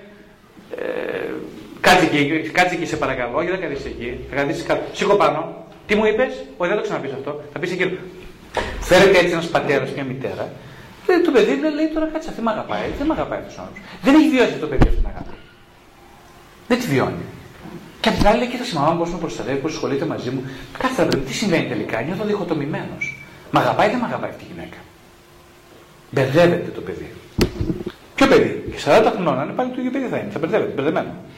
Θα λέει μ' αγαπάει, η γυναίκα μου δεν μ' αγαπάει. Μ' αγαπάει ο συναδελφός μου, δεν μ' αγαπάει. Τι γίνεται εδώ πάλι? Πολύ μπερδεύτηκα. Άσε που δεν μπορούν, ένα παιδί που έχει μια τέτοια μητέρα δεν μπορεί, είναι εγκλωβισμένο και δεν μπορεί να της ασκήσει κριτική. Πώς να της ασκήσει κριτική? Ό,τι και να κάνει είναι λάθος απέναντί της. Θα τον διαψεύσει δηλαδή. Ο νευρωτικά ενιδιοτελής άνθρωπος είναι αυτός που φαινομενικά δίνει, προσφέρει και τέτοια. Άλλος μαραζωμένος άνθρωπος, κλεισμένος στον εαυτό του, πάει εκκλησία, κάνει το ένα, κάνει το άλλο κλπ. Ότι κουτσοβολεύεται. Αλλά είναι ένας κλεισμένος άνθρωπος, ο οποίος δεν εισεί χαρά. Δηλαδή, αν δεν δείτε χαρούμενο άνθρωπο, ενθουσιασμένο, μην τον εμπιστεύεστε, να σου το πω έτσι πολύ απλά. Αν δεν δείτε έναν θρησκευόμενο άνθρωπο, είτε είναι ιερέας, είτε είναι λαϊκός, ο οποίος να τον δείτε ότι έχει καρδιά και είναι ενθουσιασμένος με τον εαυτό του, τη ζωή και τους άλλους, να μην τον εμπιστεύεστε. Πάτε αλλού. Όχι πάντα, εντάξει, δεν μπορεί κάποιος να είναι συνέχεια έτσι, δεν είναι, εντάξει, άνθρωποι είμαστε, δεν είναι αυτό. Όμως, δηλαδή, μη άμα είδε ένα κατσούφι, ξέρετε, δηλαδή, έχει κάτι χριστιανούς κατσούφιδες, έχει το κεφάλι κάτω, και τέτοιες, σαν να μην έχουν φάει 3 βράδια, ας πούμε, έτσι. Μην τους εμπιστεύετε τους ανθρώπους, όχι. Χαρά θέλει, χαρά. Ο Θεός είναι χαρά, ο Χριστός είναι χαρά. Δεν είναι, ας πούμε, κατάρα. Ούτε είναι άντε να το κάνουμε και αυτό, να γίνει και αυτό. Δεν είναι έτσι το πράγμα.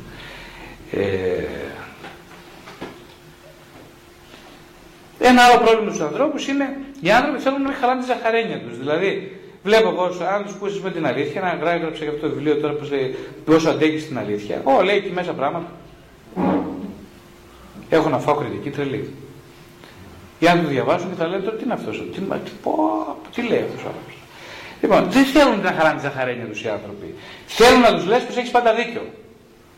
Αν τους πεις ότι έχεις άδικο, γίνεσαι κακός. Κύριε Βασιλειάδη, μακριά, ούτε να σε βλέπω. Και εγώ ήρθα εδώ για να πεις ότι έχω δίκιο. Τι μου λες ότι έχω δίκιο. Μην τους πεις τυχόν ότι δεν έχουν δικαίωμα να διεκδικούν. Πρέπει να τους πεις ότι έχουν δίκιο, ότι πρέπει να διεκδικούν, να καταγγέλουν, να είναι θυμωμένοι, να ζητάνε. Αν τους τα πεις αυτά, είσαι πολύ αγαπημένος. Τελείωσε. Είτε είσαι ψυχολόγος, είτε είσαι ιερέας, είσαι αγαπημένος. Αγαπώ σημαίνει, όταν λέμε εμείς αγαπώ, σημαίνει θέλω να με θέλεις. Αυτό σημαίνει σε αγαπώ. Δεν σημαίνει ότι εγώ έχω μια διάθεση απέναντι. Εγώ θέλω να με θέλεις. Αγαπώ ίσον. Θέλω να με θέλεις. Εντάξει. Η αγάπη δεν είναι συναίσθημα όπως νομίζετε. Είναι επιλεγμένος τρόπος υπάρχειν και ζωής. Δεν είναι συναίσθημα, ούτε είναι μια κατάσταση έτσι τώρα. Αχ, τι καλό παιδί μου, πώς σας αγαπώ. Τι καλή μαμά, πώς σας αγαπώ. Τι καλό σύντροφος, πώς σας αγαπώ. Όχι, δεν είναι αυτό. Είναι μια επιλογή ζωής και ζωτικότητας. Είναι μια επιθυμία για την να είναι η ζωτικότητα η αγάπη. Εκτός από ενθουσιασμό προϋποθέτει και αφοσίωση. Δηλαδή δέσμευση, δηλαδή ευθύνη, δηλαδή υπευθυνότητα. Εγώ ζητώντας αγάπη από εσάς ζητώ εξασφάλιση. Δηλαδή σας βλέπω σαν τράπεζα. Σαν τράπεζα που θα μου βγατήσει τα λεφτά μου. Έτσι σας βλέπω. Γι' αυτό ζητάω αγάπη από εσάς. Αποφεύγω να δώσω αγάπη και να πάρω αγάπη για να μην αναλάβω την ευθύνη της σχέσης. Πάρα πολλοί άνθρωποι, το γνωρίζετε και εσείς, δεν είναι σε σχέση. Ούτε έξω από το γάμο, ούτε μέσα στο γάμο. Δεν υπάρχει σχέση. Εγώ βλέπω πολλούς τέτοιους στο γραφείο μου. Άνθρωποι δηλαδή οι οποίοι φοβούνται τη σχέση. Δηλαδή τι φοβούνται, να λάβουν την ευθύνη του άλλου. Αυτό φοβούνται οι άνθρωποι. Ένα πράγμα. Γιατί αν μπεις σε σχέση, είτε σήμερα, είτε αύριο, είτε μεθαύριο, θα σου ζητήσει, θα ζητηθεί να αναλάβεις την ευθύνη του άλλου. Όχι μόνο να κάνεις παιδί, και τον συντρόφο σου δεν αναλάβεις. Ο άνθρωπος στη ζωή του έχει μόνο 2 επιλογές. Ή τις σχέσεις ή το νεκροταφείο. Καμιά άλλη σχέση. Καμιά άλλη επιλογή. Γράφει κάπου, λέμε την Παναγία, η γη της Επαγγελίας εξίστρεει μέλι και γάλα. Τι ωραία κουβέντα, εξίστρεει μέλι και γάλα. Γιατί δηλαδή πρέπει να ρέει μέλι και γάλα. Η γη της Επαγγελίας είναι συμβολικά η μητέρα. Απ' τη μία το γάλα είναι η ασφάλεια. Δηλαδή, αν πιείς το γάλα, θα πεθάνεις. Πρέπει να πιείς γάλα για να ζήσεις. Είναι η ασφάλεια. Είναι η επιβίωση. Πρέπει να δώσει η μαμά γάλα στο παιδί της και συμβολικά και μεταφορικά για να επιβιώσει το παιδί, να γίνει άνδρας, κορίτσι κλπ. Να είναι και γυναίκα. Το μέλι, τι είναι το μέλι, εδώ είναι το θέμα τώρα. Το μέλι. Το μέλι συμβολικά είναι το σύμβολο της αγάπης που γίνεται μοντέλο γλυκύτητας της ζωής. Είναι το γλυκό. Μέλι σημαίνει γλυκιά ζωή. Και δηλαδή η μαμά δεν αρκεί στο παιδί να είναι παρούσα. Παρούσα δηλαδή τι σημαίνει παρούσα. Έλα παιδί μου, είμαι εδώ. Δεν φεύγω από το σπίτι, κάτσε εδώ, θα είμαι μαζί σου, θα σε ταΐσω, θα σε ταντέψω, παίξουμε κανένα παιχνιδάκι κλπ. Είναι υποχρέωσή μου, η μητέρα κλπ. Δεν είναι μόνο αυτό, είναι, χρειάζεται να είναι και ευτυχής η μητέρα. Αυτό σημαίνει μέλη. Δηλαδή, αν δεν είναι ευτυχής η μητέρα, καλά με τον εαυτό της, δεν μπορεί να περάσει το μήνυμα ότι η ζωή είναι γλυκιά. Πώς είναι γλυκιά η ζωή, αφού εγώ τη βλέπω σαν κατάρα τη ζωή μου. Πώς θα είναι γλυκιά. Αν δεν είναι γλυκιά η ζωή όμως, το παιδί δεν παίρνει το μέλι, παίρνει μόνο το γάλα. Ένας άνθρωπος για να μεγαλώσει και να γίνει πλήρης θέλει και μέλι και γάλα. Επίσης, ένα άλλο πολύ βασικό στόχος μιας μητέρας που θέλει να είναι αγαπητική είναι να αγαπήσει όχι το παιδί νήπιο, γιατί η μαμά της συνέχεια ξέρει ποιο αγαπάνε. Τα παιδιά που όταν είναι νήπια. Τα παιδιά που μεγαλώνουν τα αγαπάνε, εδώ είναι το βασικό ερώτημα τώρα. Πώς μπορεί ένας πατέρας, είναι άλλη περίπτωση ο πατέρας, αλλά η μητέρα είναι προσχολημένη στο νήπιο. Δεν θέλει μόνο η μητέρα να ανέχεται, αλλά και να επιθυμεί και να βοηθάει τον αποχωρισμό των παιδιών της από εκείνη. Και πώς θα τον βοηθάει. Είπαμε, αν αισθάνεται η ίδια αυτόνομη. Δηλαδή, αν μπορώ να ζήσω και χωρίς τα παιδιά μου, δύο απλά λόγια. Μπορώ να ζήσω χωρίς τα παιδιά μου. Αν μπορώ, θα σε βοηθήσω παιδί μου να μεγαλώσεις. Θα σε βοηθήσω δεν σημαίνει ότι θα σου δώσω τα λεφτά να πας να σπουδάσεις. Όχι μόνο αυτό. Σημαίνει ότι θα σε δώσω και την ευλογία μου και τη χαρά μου, παιδί μου, να κάνεις ό,τι θέλεις στη ζωή σου. Να είσαι ελεύθερος. Γιατί και εγώ είμαι ελεύθερη, λέει η μαμά εκείνη. Άρα μπορείς και εσύ να κάνεις ό,τι θέλεις. Εγώ δεν με νοιάζει για μένα. Το εννοεί αυτό. Δεν το λέει τυπικά, μοιάζει για μένα. Έχω τη δική μου ζωή. Να κάνεις τη δική σου, παιδί μου. Να είσαι ευτυχισμένος. Δεν μπορώ να ζήσω εγώ τη ζωή του παιδιού μου. Δεν γίνεται αυτό. Είτε με πατέρα είτε μητέρα. Δεν μπορώ. Ένα άλλο πρόβλημα με τους γονείς είναι ότι μαθαίνουν στα παιδιά μας ότι έχουν αξία μόνο όταν αγαπιούνται. Όχι όταν αγαπάνε τα ίδια. Δηλαδή, περνάμε την αντίληψη ότι τα παιδιά είναι αντικείμενα αγάπης και μόνο ως αντικείμενα αγάπης έχουν αξία. Αν δεν τα αγαπήσει κανείς, πάει τελείωσε. Κανείς δεν μαθαίνει τα παιδιά του ότι έχουν αξία αν αγαπάνε κάποιον άλλον.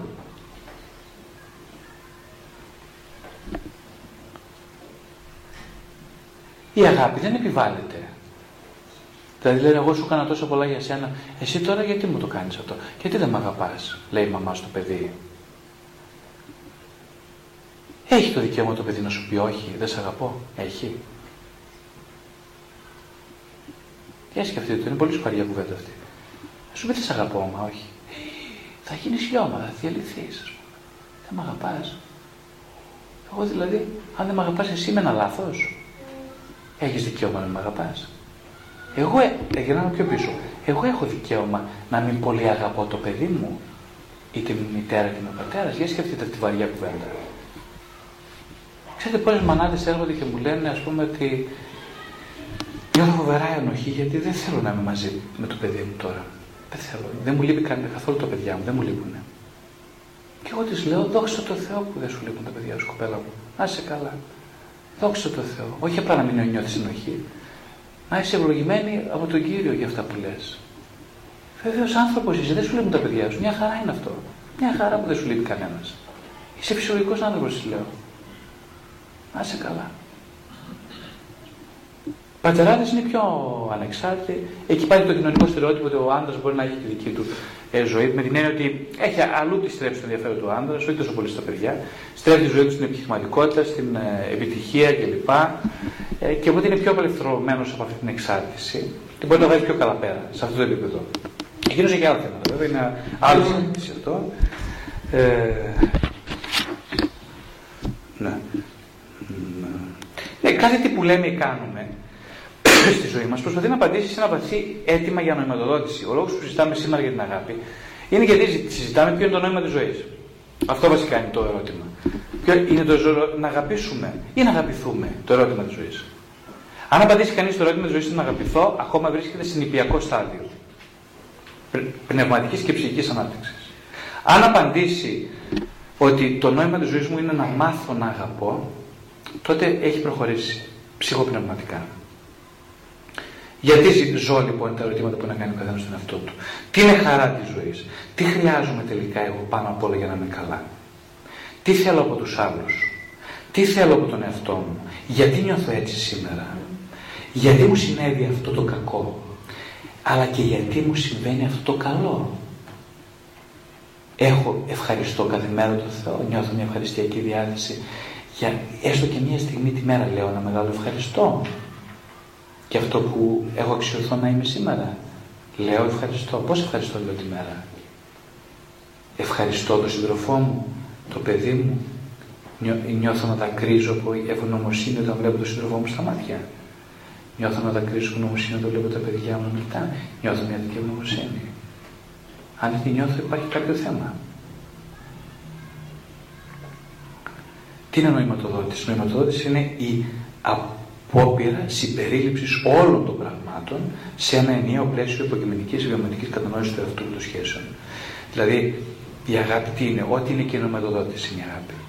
Είναι η απόπειρα συμπερίληψης των πάντων σε μία ενότητα. Δεν υπάρχει περίπτωση να μιλάμε για αγάπη και να διαχωρίζουμε καλούς από κακούς, φταίχτες από μη φταίχτες, υπεύθυνους από λιγότερο υπεύθυνους. Γιατί γεννήθηκα είναι το ερώτημα που πρέπει να απαντηθεί στο δεύτερο μισό της ζωής. Για ποιο λόγο γεννήθηκα? Για ποιο σκοπό ζω σήμερα? Βασικό ερώτημα. Για να πετύχω ποιους σκοπούς, ποιους στόχους. Με ποιο αντίτιμο είμαι πρόθυμος να πληρώσω για να πετύχω το σκοπό της ζωής μου.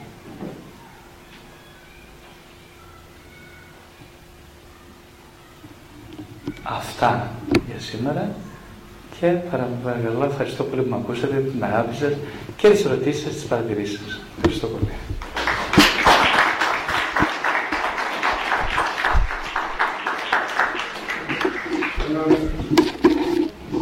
Για να έχουμε την αγάπη, χρειάζεται τα πλήρωση και να φύγουμε τον εγωισμό πίσω. Να βάλουμε τον εγώ μπροστά μας. Να είστε καλά. Ναι, πολύ σωστά το είπατε. Η εμπειρία μου σαν δουλειά μου σαν ψυχοθεραπευτής μου έχει διδάξει ότι για να αφήσω το εγώ πίσω πρέπει να κάνω ένα εγώ τόσο δυνατό που δεν το έχω πια ανάγκη να με στηρίζει σαν δεκανίκη. Δηλαδή, να έχω ένα εγώ πετυχημένο, καλό, δυνατό, αυτάρκες και να μπορώ να το αφήσω πίσω. Εδώ υπάρχει μια μεγάλη παρεξήγηση στους ανθρώπους που νομίζουν ότι πάνε πολύ γρήγορα, ακόμα και όταν αισθάνονται αδύναμοι, να αφήσουν το εγώ και να πάνε στους άλλους. Με τι προσώπη να πάω στους άλλους? Όπως είπαμε πριν, ο βασικός τρόπος να απευθυνθώ στους άλλους είναι όταν έχω πληρωθεί εγώ ίδιος. Αν εγώ είμαι φτωχαδάκι, το μόνο που μπορώ να κάνω όταν πάω σε έναν άλλο είναι να ζητήσω να μου κάνει πλούσιο εκείνος. Εγώ δεν μπορώ να κάνω κανένα πλούσιο. Πότε δεν θα κάνω πλούσιο? Αν έχω κάποια λεφτά στην τράπεζα, αν έχω λεφτά στην τσέπη μου και μου ζητήσεις εσύ, όπως τον Βέγκος, ο Θανάσης Βέγκος. Ναι, ήταν, λέει, δεν είχε οικονομικά, δεν τα είχε καταφέρει στη ζωή του και όλα αυτά, αλλά πάντα μαζί στον δρόμο τα δεκοντά, ήταν γνωστός και τον ξέρω, όλη η Ελλάδα τον ήξερε. Ήταν πολύ γενναιόδωρος άνθρωπος, όταν το ζητούσαν κάποιο, ένας ξένος, του λέει: κύριε Βέγκο, έχω ένα ανάγκη μου, δίνετε σας παρακαλώ ένα πεντάρικο, 5 ευρώ. Εγώ έτσι το τσέπη, πάρε. Ο άλλος παρακάτω, έχετε κύριε Βέγκο, σας παρακαλώ, είναι πολύ δυσκολημένα, 50 ευρώ έχετε. Τι έχω, άλλα 50, τα λέμε. Παρακάτω, 50 ευρώ έχετε, τα λέμε, έδινε. Δεν έμεινε τίποτα στην τσέπη τέλος. Κάποια στιγμή λέει: δεν άντεξε, τώρα σε δύο. Κυκλοφορούνταν με ένα λεφτά και μου φάνηκε να μην έχω λεφτά μαζί μου καθόλου. Δεν κουβαλάω λεφτά. Θέλω να πω, δηλαδή, ένας άνθρωπος που έχει πράγματα μέσα του, που έχει αποκτήσει, που έχει χτίσει μες στην αυτογνωσία του, μες στη ζωή του, που έχει μια ωραία εικόνα για τον εαυτό του, ωραία όχι με την έννοια ότι είμαι σπουδαίος, όχι, ότι είμαι επαρκής, ότι είμαι πλήρης, ότι ας πούμε μ' αγαπώ. Με την πολύ καλή έννοια. Αυτός ο άνθρωπος, ναι, μπορεί να απευθυνθεί με πολύ ασφάλεια στους άλλους. Μπορεί να δώσει. Δεν μπορεί να δώσει κάποιος ο οποίος είναι φτωχαδάκι όμως, όπως είπαμε. Διότι όταν έχεις την ταπείνωση, διάς παραπάνω από ό,τι παίρνεις. Πολύ σωστά, έτσι ακριβώς είναι. Ταπείνωση, λένε οι πατέρες της Εκκλησίας μας, σημαίνει αυτογνωσία. Αυτογνωσία σημαίνει πατρία.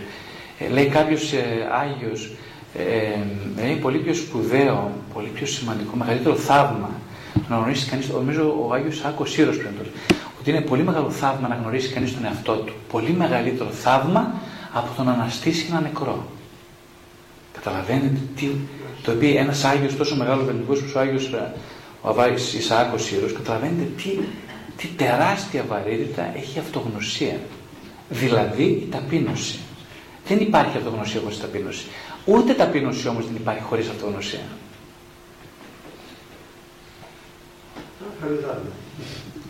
Έτσι, η αυτογνωσία είναι μια αέναη πορεία μέσα στη ζωή αυτή. Δεν είναι κάτι που τελειώνει, ας πούμε. Είναι μια αέναη πορεία μαθητείας στη ζωή και στις σκοτεινές πλευρές του εαυτού, στις σκιώδεις πλευρές του εαυτού, που είναι, πιστέψτε με, πάρα πολλές. Δεν τελειώνουν αυτές οι σκιώδεις πλευρές του εαυτού. Να δώσουμε τον λόγο σε κάποιους άλλους κυρίους και ερωτήσεις ή παρεμβάσεις.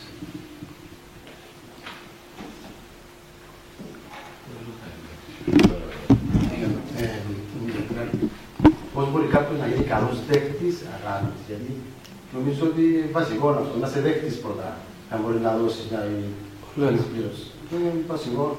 Πολύ σωστά. Δέκτης, ναι, πολύ ωραία κουβέντα. Δέκτης, κοιτάξτε, δέκτης τώρα, όπως είπαμε πριν, όταν κοιτάει, αν έχεις μια καλή μαμά, έχεις πολλές πιθανότητες να γίνεις καλός δέκτης αγάπης. Αλλιώς έχεις πολλές πιθανότητες να φοβάσεις την αγάπη.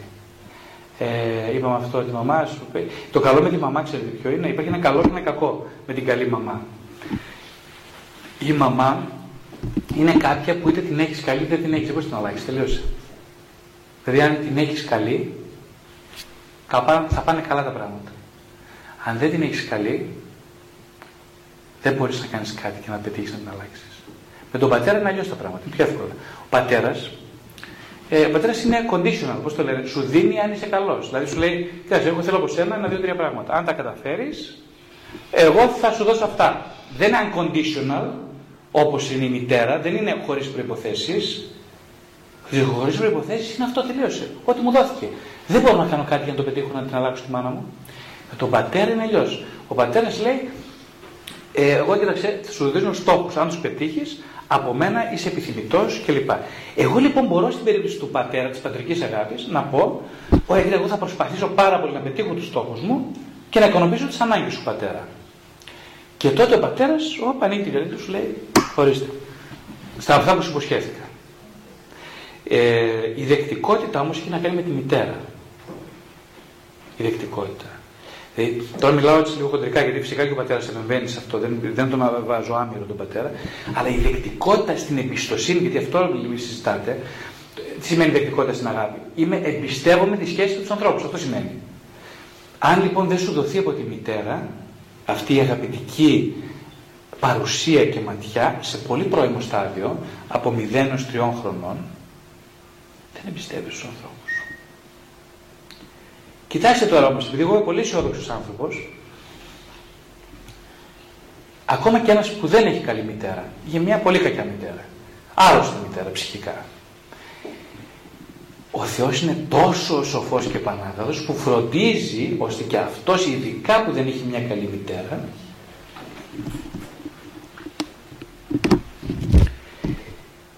να του δώσει τόσες μεγάλες ευλογίες, ώστε μπορεί να γνωρίσει τον Θεό, να γνωρίσει την Παναγία. Δηλαδή να υπεραναπληρώσει αυτή την έλλειψη με μια τεράστια δωρεά. Είναι τόσο πολύ ανεξιχνίαστη η αγάπη του Θεού και τόσο τεραστίων ασύλληπτο ποιοτικά διαστάσεων, που δεν πρέπει ποτέ κανείς να είναι απεσιόδοξος. Πρέπει συνεχώς να είναι κανείς αισιόδοξος. Γιατί δεν μπορεί να υπολογίζει το μέγεθος αυτής της αγάπης. Δεν μπορεί απλά. Οπότε, ναι, δεν μπορεί να είναι κανείς δεκτικός όταν έχει μία μητέρα που ήταν φιδωλή στην παρουσία και στην αγάπη. Στο μέλι, αυτό που είπαμε στο μέλι, δεν έδωσε μέλι, δεν είχε να δώσει μέλι. Αλλά ο Θεός, η Παναγία μας, είναι άπειρη πηγή μελιού. Και λαχταρούνε, ποιος δεν είναι φτωχός και δεν έχει μέλι εδώ πέρα, να σας δώσω. Ποιος δεν έχει μέλι. Εσύ πάρε 10 κιλά μέλι. Πάρε 1 τόνο μέλι. Εσύ έχεις λιγότερο. Πάρε 20 τόνους μέλι, λέει η Παναγία. Έτσι, δεν μένει κανείς χωρίς μέλι. Υπάρχει ένα βασικό αξίωμα που το πιστεύω βαθύτατα, ότι όποιος έχει στερηθεί στα παιδικά του χρόνια, αυτός θα πλουτίσει από τον Κύριο. Έγινε κατανοητός. Ναι. Ωραία. Κάποιος άλλος, παρακαλώ.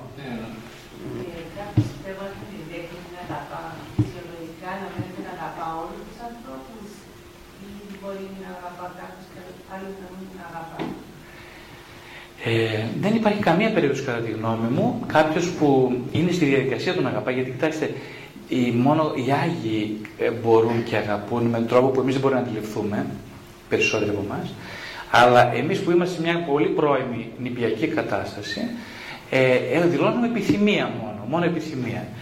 Τώρα, είναι δυνατόν κάποιος να έχει επιθυμία και να μην ο Θεός την ευωδώσει την επιθυμία του και μάλιστα την πιο ωραία επιθυμία του κόσμου? Είναι δυνατόν? Που σημαίνει πολύ απλά ότι δεν μπορεί κανείς, αν είναι δημιουργικός, δηλαδή αν αγαπάει τη ζωή, ενώ αν έχει διάθεση θετική προς τη ζωή, αν δηλώσεις επιθυμίας στον Θεό και πει εγώ δεν είμαι, μπορώ να αγαπώ, που εσύ μου βοήθησες, παρακαλώ, να γίνω αγαπητικός, θα του δώσει 1000 ευκαιρίες. Από εκεί και πέρα θα αγαπάει αυτός ο άνθρωπος. Δεν είναι δυνατόν επίσης, μια άλλη παρεξήγηση είναι, πολύ λίγο που μου δίνει ευκαιρία να σας πω, ότι κάποιοι λένε ας πούμε ότι εγώ αγαπώ τη Μαρία. Και αφού αγαπώ τη Μαρία, λένε αφού αγαπώ τη Μαρία, αγαπώ όλο τον κόσμο. Η αλήθεια είναι ότι μερικοί λένε ότι αφού εγώ αγαπώ τόσο πολύ τη Μαρία, τον έρωτα της ζωής μου, που δεν με νοιάζει κανείς άλλος.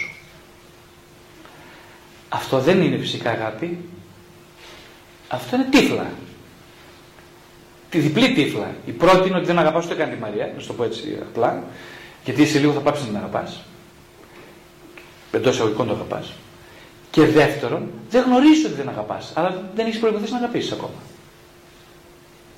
Οπότε βασικός κανόνας είναι, κοιτάξτε, το πιο βασικό που πρέπει να ξέρει κανείς στην νηπιακή κατάσταση που βρίσκομαι εγώ, ας πούμε, είναι να μάθει ότι δεν αγαπάει κανέναν. Ότι είναι μηδέν στην αγάπη. Είναι το πιο βασικό αυτό. Αν εγώ πιστέψω βαθιά και μάθω ότι είμαι μηδέν στην αγάπη, ένα μηδέν, ξεκινάει η πορεία προς το 1. Στο 1,5, στο 2 κλπ. Ανοίγει η καρδιά. Έτσι όπως έχω πει και άλλες φορές, ο Θεός είναι το μόνο που θέλει από σένα είναι να καταλάβεις ότι είσαι ένα με τη γη. Δηλαδή ότι είσαι flat, πώς το λένε, ούτε ένα πόντο πάνω από τη γη, το επίπεδό σου. Αν αυτό το νιώσεις, το πιστεύεις, θα πάρεις πλούτη αμύθιτα. Το πρόβλημά μας είναι εμείς σηκωνόμαστε και καθόμαστε εδώ στο έδρανο και νομίζουμε ότι είμαστε κάποιοι. Επειδή εγώ κάθομαι εδώ, νομίζω ότι είμαι κάποιος. Αν νομίζω ότι είμαι κάποιος, του λες το είχα στο παιχνίδι. Αυτό ήταν όλο. Πάει, χάθηκε. Οπότε πρέπει πρώτα να ομολογήσεις τον εαυτό σου με ειλικρίνεια πολύ βαθιά πόσο πολύ μπορείς να αγαπήσεις σήμερα ή πόσο αγάπησες σήμερα. Στο βαθμό που το κάνεις λοιπόν αυτό, αν είσαι τόσο ειλικρινής, δεν πρόκειται να μείνεις έτσι. Αύριο θα είσαι καλύτερη. Και αφού αύριο θα είσαι καλύτερη, μεθαύριο ακόμα καλύτερη. Και κάθε φορά πας μπροστά στον καθρέφτη και λες, κάτσε ρε εσύ, Γρηγόρη, τι έκανες σήμερα, μπορεί να δείξεις ότι αγαπάς? Έκανες τίποτα? Τίποτα δεν έκανες? Τίποτα πάλι? Ωραία. Αυτό έκανα, δεν μπορώ να κάνω τίποτα. Αν το πεις από την κουβέντα, τελείωσε. Έχεις καθαρίσει για σήμερα. Η παραβολή, να είσαι δηλαδή ο τελώνης της παραβολής. Αυτό ζητάει ο Χριστός. Να είσαι ο τελώνης της παραβολής, όχι ο Φαρισαίος. Και βέβαια πολύ σωστά το είπατε, ότι όποιος αγαπάει έναν άνθρωπο δεν μπορεί να μην αγαπάει τον κόσμο. Αλλά μιλάμε για αληθινή αγάπη, όπως είπαμε. Δεν μπορείς να αγαπάς έναν και τους άλλους τους λες, τους πρόσφυγες και τους μετανάστες πάνε να μπουν στη γη και να χαθούνε. Δεν μπορεί να το πεις αυτό. Τι σου αγαπείς? Εγώ αγαπάω την κόρη μου, ας πούμε, και βλέπω το προσφυγόπουλο και του δίνω μια κουρτσιά. Αυτή είναι αγάπη για την κόρη μου. Εγώ αγαπάω την κόρη μου, νομίζω. Λυπάμαι πολύ, αλλά δεν την αγαπάω καθόλου. Συγγνώμη που σας το λέω έτσι. Δεν αγαπάω, όχι. Ούτε τον εαυτό μου δεν αγαπάω, όχι την κόρη μου. Αν όμως αγαπώ πραγματικά την κόρη μου, με μια αγάπη που ξεπερνά την ιδιοκτησία, την αίσθηση ιδιοκτησίας, τότε αρχίζω να αγαπώ και άλλους. Δεν μπορώ να κλωτσίσω κανέναν καταρχάς. Το πρώτο βήμα είναι δεν μπορώ να κλωτσίσω κανέναν. Το κλωτσίσω μιλάω συμβολικά φυσικά. Με την καρδιά μου δεν κλωτσάω κανέναν. Δεν ξέρω αν καταλαβαίνετε. Στο σημείο αυτό θα δώσουμε μια λήξη του βιβλίου του Κυρία Σταυρολόγη. Πριν δείχνω στο Γρηγόρη.